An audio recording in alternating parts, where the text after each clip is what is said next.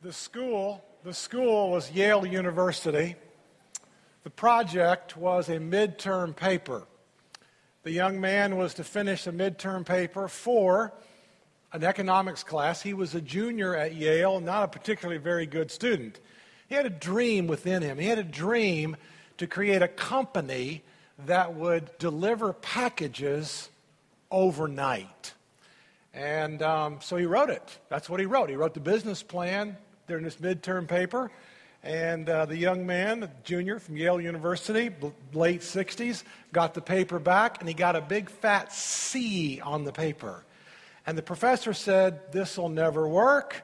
A hub in Memphis, Tennessee will never work. You'll never be able to deliver overnight packages. Now, nobody in the room knows the name of the professor, but several of you in the room know the name of Fred Smith, and all of you in the room know the name of the company, which is FedEx. You've all delivered packages through FedEx. You've all received packages through FedEx. Look at some of the statistics about Federal Express. Here we go.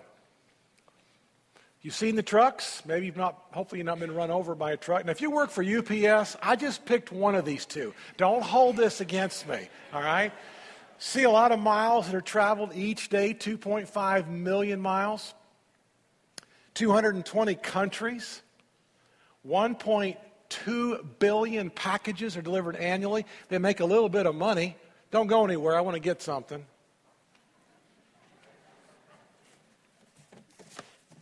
You thought I was going to the bathroom, didn't you? You've all seen these. Uh, everybody in the room. How many of you have delivered something through Federal Express? Raise your hand. All right? How many of you have delivered something and or received something from FedEx? Raise your hand. Okay, just about everybody in the room is over 12. Okay, great. Now, what has this got to do with life in the Spirit? I think it's got everything to do with life in the Spirit. You see, FedEx delivers packages to you, and FedEx delivers packages from you. It's exactly what the Holy Spirit's doing. When Jesus said, It is for your good that I go away, because if I go away, I'm going to send you, I'm going to give to you, I'm going to deliver to you the counselor, the comforter, the helper, this incredible uh, third member of the Trinity called the Holy Spirit. So here's how the Holy Spirit works in your life today. The Holy Spirit, if, if you're a believer, this is a big box. Couldn't we have gotten a smaller box? Um, the Holy Spirit works in your life today, delivering messages to you. Already this morning, the Holy Spirit's delivered messages to you. The Holy Spirit's delivering to you love and joy and peace and patience and kindness and goodness and faithfulness and gentleness and self control. And the Holy Spirit is removing from you anger and rage and malice and greed and lust. And the Holy Spirit's delivering to you God. He's giving you more of Himself. He's giving you purpose. He's giving you clarity. He's giving you His will. He's giving you direction. The Holy Spirit's constantly speaking into you. Buy this, don't buy this. Sell this, don't sell this. Rent, don't rent. Own, don't own. Go there, don't go there. The Holy Spirit's constantly wanting to deliver messages into you. How can you be a better mom? How can you be a better dad? How can you live in this world and have a better business? God's Spirit is constantly speaking to you, but He's also delivering from you. The Holy Spirit wants to remove from you those packages of gunk and junk that you've picked up along the way that aren't very healthy. And everybody in the room we have some unhealthy habits.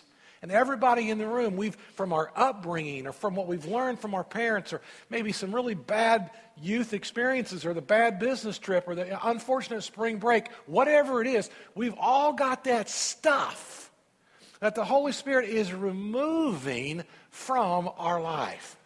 Now, I am pumped to share this message with you today. If you'll give me about 25 more minutes, I promise you that you're going to learn something today that you may have never learned before, and you will walk out of here with more hope than you've ever had before in your life. The Holy Spirit, that's a tall order, isn't it? We're, we're, we're going to do it. We're going to get there. You see, the Spirit in the Old Testament was, was promised, and nobody could quite figure it out. But Joel back over here, Joel promised seven, eight, nine hundred years. He and Zechariah and Jeremiah and Isaiah, they're all prophesying back here before Jesus was ever born. And Joel said, There's coming a day when I will pour out my spirit on all people. And Zechariah kind of said the same thing. And Zechariah said, Let me tell you how it's going to work. it's not by might, and it's not by power, but it's by my spirit, says the Lord. And we see, we see David when he messed up with Bathsheba and he killed Uriah. David in Psalm 51, he's pleading with God, Lord, please, I know I've messed up uh, royally, but please do not take your Holy Spirit from me. And so, with that in mind, God promised through Jesus that he would send the Holy Spirit. But here's the question where is the Holy Spirit? I mean, if he promised to send it, like, like, where is it? Is it in Jerusalem? Is it in the church? I mean, I could feel it at grandma's house, but, but where is it like in grandma's house? And I want to answer that question specifically today because the Holy Spirit today has a very specific place that He resides. And we're going to start with Romans chapter 8. So, Romans chapter 8, verses, I'm going to look about three different verses 8, 9, 10, 11. Look at this. Romans chapter 8 says this You, however, you're not in the realm of the flesh, but you are in the realm of the Spirit. If indeed the Spirit of God lives where? So, where does the Spirit of God live? He lives in you. And if anyone does not have the Spirit of Christ, they do not belong to Christ. Verse 10. But if Christ is where? He's in you, then even though your body is subject to death because of sin, the Spirit gives life because of righteousness. Look at the next verse. And if the spirit of him who raised Jesus from the dead is living where? He lives in you. He who raised Jesus from the dead will also give life to your mortal bodies because of his spirit who lives where? He lives in you. Now, why is this such a big deal? Well, I think this is an incredibly big deal. Because you need to ask yourself, like, well, like where? If the Holy Spirit lives in me, is he in my hair? For some of you, that wouldn't be very good. Is he in your, is he in your skin? Is he in your blood? Is he in your DNA? Where is the Holy Spirit? If he lives in you, like, like where is he? Well, before we answer that question, I want to make sure that we all understand that we are made up of three components. In 1 Thessalonians chapter 5, verse 23 says, You are one, you have three pieces within you. Here we go. Here we go. May God Himself, the God of peace, sanctify you through and through. That's a sermon all in itself, but just ignore that for right now. It's the next sentence I want you to get, okay? May your whole spirit, soul, and body. That's what I want you to get. Just leave the rest of the verse out. What I want you to understand is you are made up of three pieces. You have a spirit, say spirit, say soul, say body. Now turn to the person next to you and say, I can see your body. Now, in fact, if you're single and you're sitting next to somebody hot, okay, this is your opportunity. All right? You don't need, you don't need eHarmony, you got eHarborside. So turn to somebody beside you and say, You've got a great body. Just make it up and say, I see your body.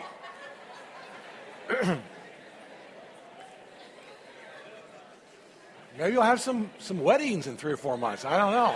It all started the day he talked about the spirit, the soul, and the body. I love that. All right, so say spirit, say soul, soul. say body. You have all three of those, and those are different. They are not the same.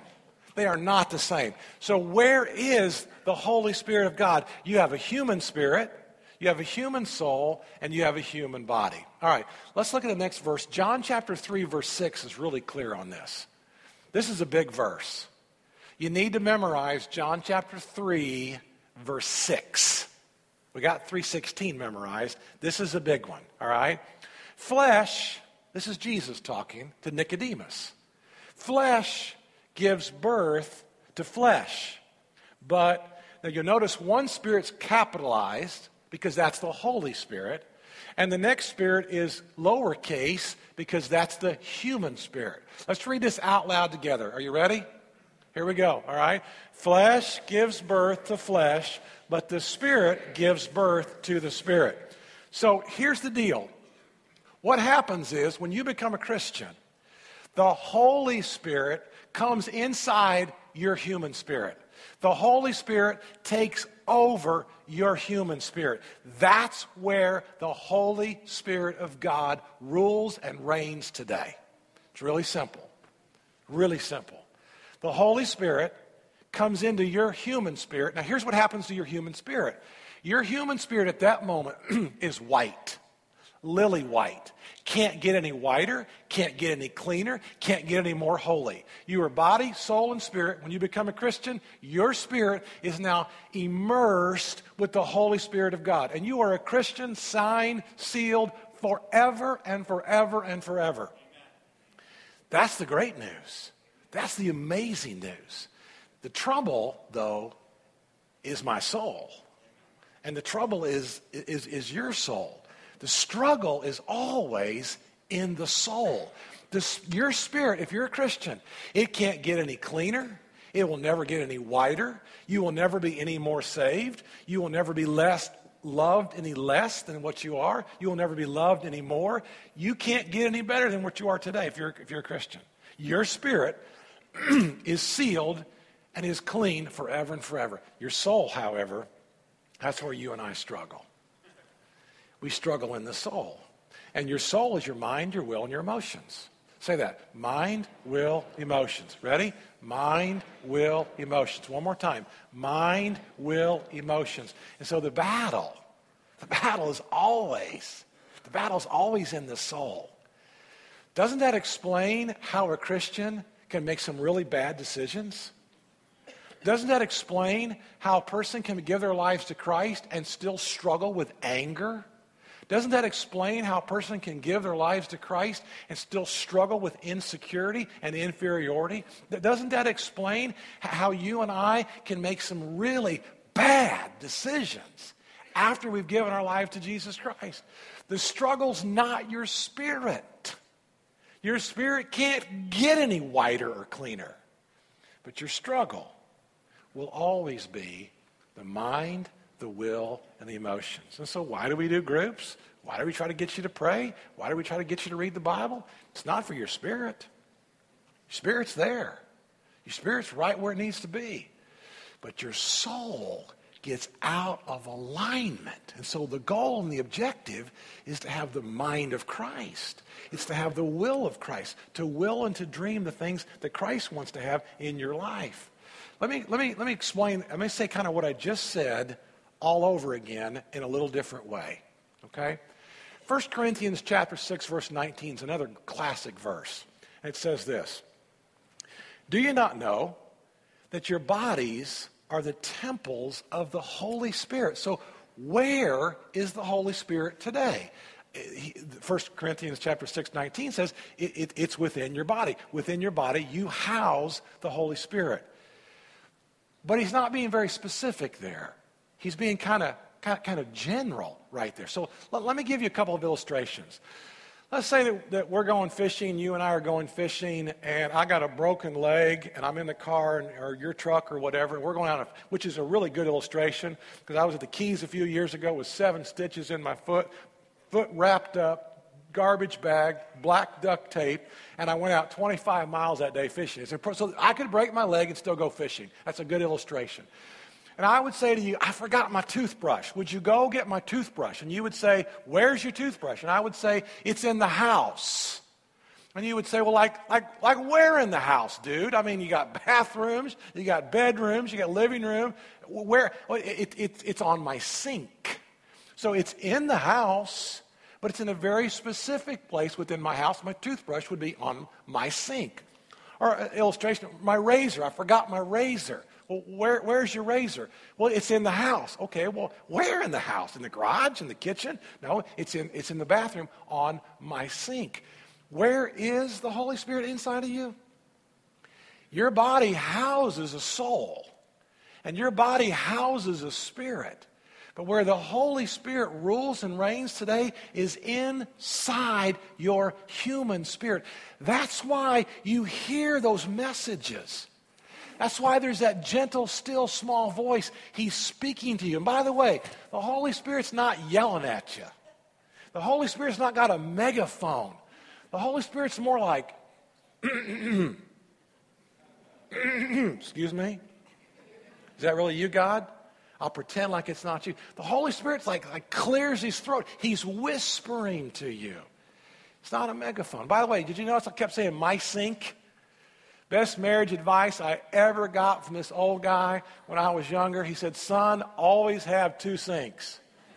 I said, Why? He said, She will dominate, she will rule, she will reign over her sink. You will never get to use her, your sink. So always have two sinks. So if you're about to get married on eharborside.com, I'm telling you, that is great advice.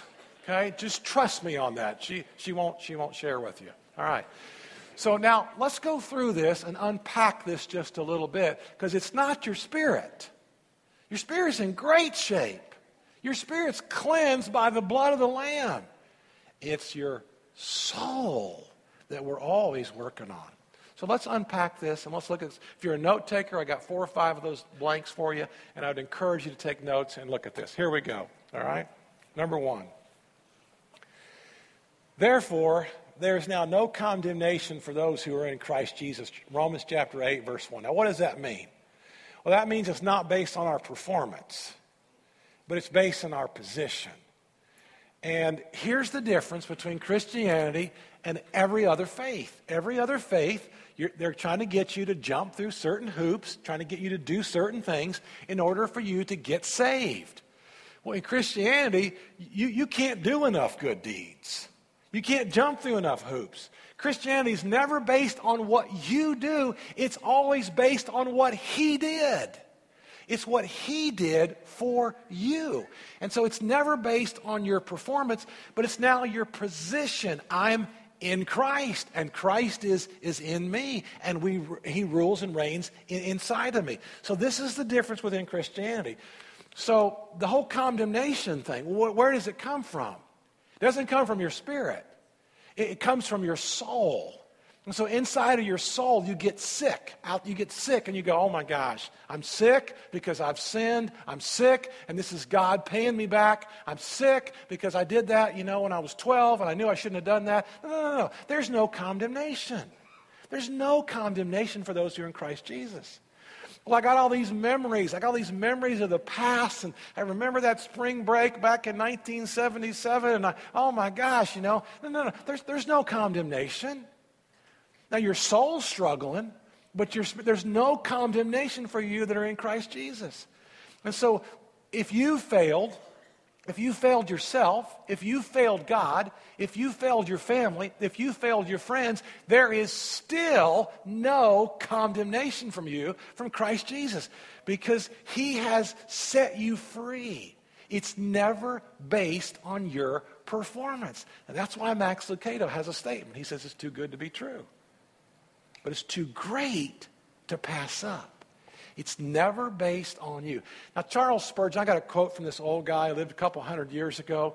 And most of you have never read a sermon by Charles Spurgeon. It's old language. But this guy, 200 years ago, saying the exact same thing. Look at this quote from Charles Spurgeon. He said, You believe, he's preaching to his church, this is back in the 1800s, you believe in Christ, go to your bed, you that believe in Christ, go to your beds this night and say, If I die in my bed, I cannot be condemned. Should you wake the next morning, go into the world and say, I am not condemned. When the devil howls at you, tell him, You may accuse me, but I am not condemned.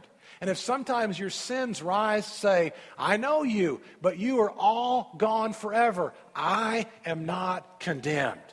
Now, this is amazing news for you because no matter what you've said, no matter what you've done, no matter all the plethora of mistakes that you've made, in Christ Jesus, all your sins are washed away. And that's why His Spirit has come to now live inside of you.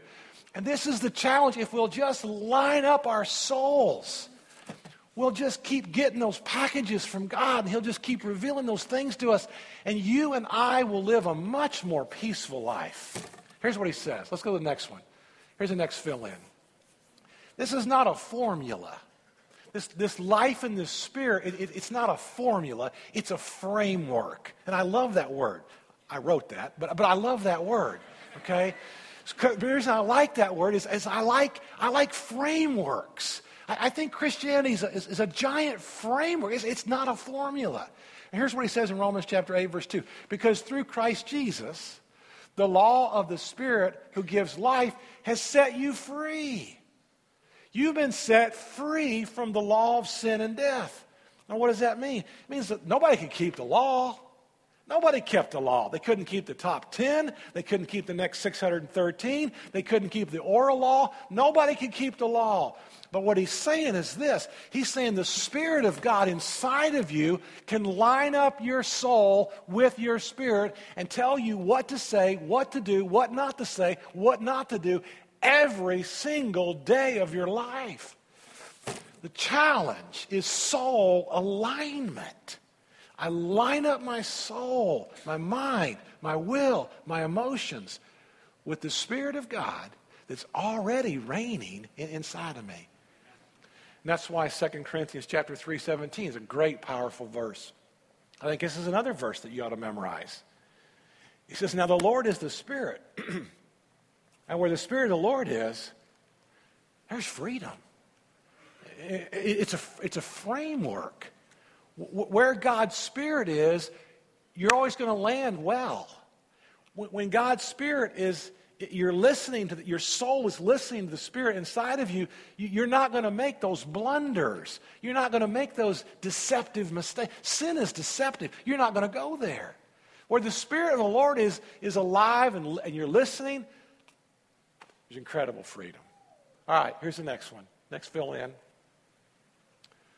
I'm delivered from because I, I can be designed for. And again, we come back to our package. I, I want to be delivered from that guilt, and I want to be delivered from that shame, and I want to be delivered from those, those memories. And I, I want to be able to go forward. I want to be delivered from all those shackles. I want to be delivered from those addictions. I want to be delivered from those demons that just keep playing those same tapes over and over. I want to be delivered from because I was designed for greatness. Every man, every woman, every boy, every girl, no matter what you've done, you are designed for the Holy Spirit of God. If you're at school, you're at school. The Holy Spirit's going to work through you at school. You're at work. You're at home. You're in the neighborhood. You're at the bank. It doesn't matter where you are. The Spirit of God's going ding, ding, ding. I, got, I got something to say. I, got, got, something to say.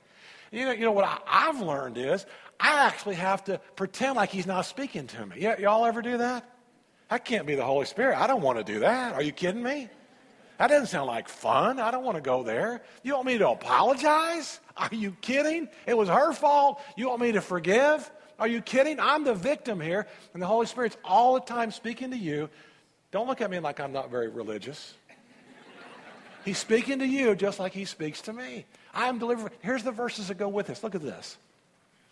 For what the law was powerless to do, the Ten Commandments, all those laws from Moses, they were powerless. They could not give you life because it was weakened by the flesh, God did by sending his own son in the likeness of sinful flesh to be a sin offering. What was Jesus? He was your sin offering. Amazing. He is my hero.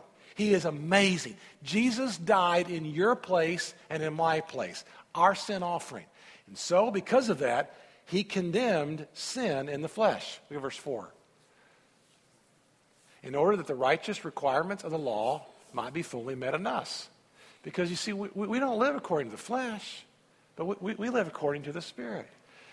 A reporter asked Billy Graham a few years ago, just a few years ago. It was a funny conversation. The reporter said, Well, Reverend Graham, I guess by now at this point in your life, you don't struggle with those sins of the flesh like you did in your earlier days. And Billy Graham's response was, Young man, I wouldn't trust the flesh till I'd been dead for four days. he, he understood, didn't he? He got it. He understood. Look at the next verse, verse 5. Those who live according to the flesh have their mind set on what the flesh desires. But those who live in accordance with the Spirit have their mind set. See, you, you can be a believer, still have your mind set on the flesh. Most people old commentaries write this as if this was like to people who aren't Christians. That's not true. I, I, completely disagree with this.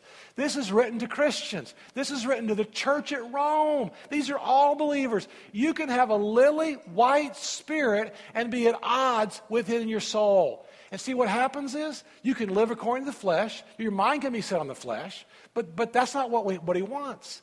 Those who live according with the Spirit have their mind set on what the Spirit desires. Verse 6. The mind governed by the flesh is death. This is not to unbelievers. This is God's dreams die within you because you're living according to the flesh. God has plans for you. God wants to use you, and God can't use you because you're living selfishly. The mind governed by the flesh is death, but the mind governed by the Spirit now, baby, that's life, and that's peace. So here's our next little fill in that kind of goes along with this. Pleasing the soul honestly brings anxiety. It, may work for a couple of days or for a couple of weeks or for a couple of months, but honestly, everybody in the room over about 20 can testify to that, right? Pleasing the soul brings anxiety, but pleasing the spirit, that brings life and that brings peace. Here's a verse that says this. Listen to this. The mind governed by the flesh is hostile to God. It does not submit to God's law, nor can it do so. Those who are in the realm of the flesh, he, guys, he's talking to believers here. He's not talking to non Christians. He's talking to you and me. He's talking about our opportunity tomorrow. He's talking about your opportunity within your family. He's talking about your, your incredible opportunity to be the man, the woman of God, and to walk by His Spirit. And He will open amazing doors for you that no one can fathom. Those who are in the realm of the flesh, they, they can't please God. Look at verse 9. You, however, you're not in the realm of the flesh, but you're in the realm of the Spirit. If the Spirit of God lives in you, and, and if anyone does not have the Spirit of Christ, they, they don't belong to Christ. Verse 10. But if Christ is in you, and he's talking to the church, so the Christian, so, so he is, then even though your body is subject to death because of sin, the Spirit gives life. The Spirit gives life because of your righteousness. Look at verse 11. And if the Spirit of Him who raised Jesus from the dead is living in you, He who raised Christ from the dead will also give you a new body. He will give you a new life. He will give life to your mortal bodies. Why? Because his spirit has taken over your incredible human spirit. All right, one last fill in. We'll wrap this puppy up. Look at the next one. You will yield and surrender to either your soul or the spirit within you. This is so true for every one of us. We, we will yield or, and surrender to one of the two. And guess which one he wants you to have? And guess which one brings life? Let's look at a couple verses. Verse 14, there, verse 12. Therefore, brothers and sisters, we have an obligation. Now, this is kind of an interesting word. It's the same word for debt. He's saying you have a debt because of what Christ has done for you. Now, he's really kind of laying some guilt on them, to be honest with you.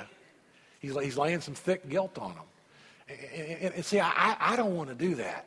I, I don't want to lay guilt on anybody. I want you to see the life. I want you to see how fun this is. I want you to see that the white knuckle adventure. I've, I got a front row seat, guys, for 33 years to sin. I got a front row seat to people, to believers who are kicking and screaming and living in the flesh, in the soul. I get that. And nobody's happy with that. The happiest people in life are those Christians and those believers who have aligned their soul with their spirit and they're living for Christ. Therefore, brothers and sisters, we have an obligation, but it's not to the flesh to live according to it. Verse 13 For if you live according to the flesh, you will die. But if by the Spirit you put to death the misdeeds of the body. Isn't that a good word, misdeeds? That's a polite word for sin, isn't it? you put to death the misdeeds of the body. If you do that, if you live by the Spirit, if the Spirit, like, keeps listening to you and clearing its throat and speaking to you, if you live by the Spirit, you put to death those things of the mind, the will, the emotions that are not of God, you will live. Verse 14. For those who are led by the Spirit of God, they are the children of God. The Spirit you receive does not make you slaves.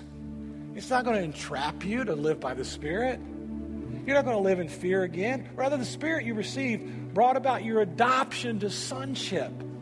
And because of the Holy Spirit living inside your human spirit, you now have the most intimate relationship. You're my father. You're my dad. You're daddy. Amazing relationship. Verse 16. The Spirit Himself testifies with our spirit that we are God's children. Now, if we are children, then we are heirs, heirs of God and co heirs with Christ. So here's what we're going to do this morning. I think as Christians, we all kind of get this that He's delivering messages and packages to us. He's delivering. And our challenge is where in my soul am I not lining up? Where in my soul am I still bitter or angry or greedy or self centered? Where in my soul do I need to surrender this morning? So they're going to pass out communion right now. Hold the loaf and the cup. And during communion, here's what I want to ask you to do this morning. I want to ask you today to pray about your soul. Where does my soul need some work? Where's the Holy Spirit inside my human spirit telling me it's time for some adjustments? It, it, it, it's time for, for me to repent. It's time for me to confess. And if you're not a Christian today, that's the place to begin. The place to begin is I want to give my body, my soul, my spirit to Jesus. But, but communion this morning, I want you to take a few minutes and just pray, Lord, where, where's my soul out of alignment? My attitude? My, language? My lifestyle? Where, where, and I humbly, before the blood and before the body of Christ, I humbly surrender and submit to you. Take a couple minutes, hold the loaf and the cup.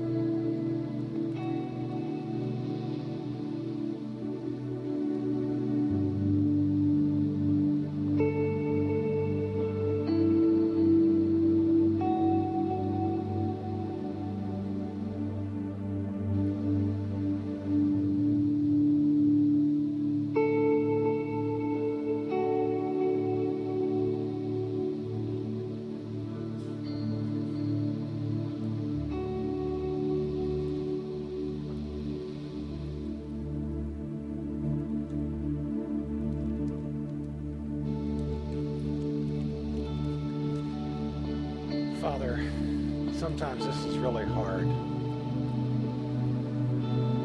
It's really hard because we, we, we like some of the things that we're doing that are not appropriate. And maybe we don't even like them, but they've become habits. They've become a part of us. So we come this morning to humbly confess our sins and our need for Christ. So take our soulish behaviors and attitudes Cleanse us from the top of our heads to the bottom of our feet.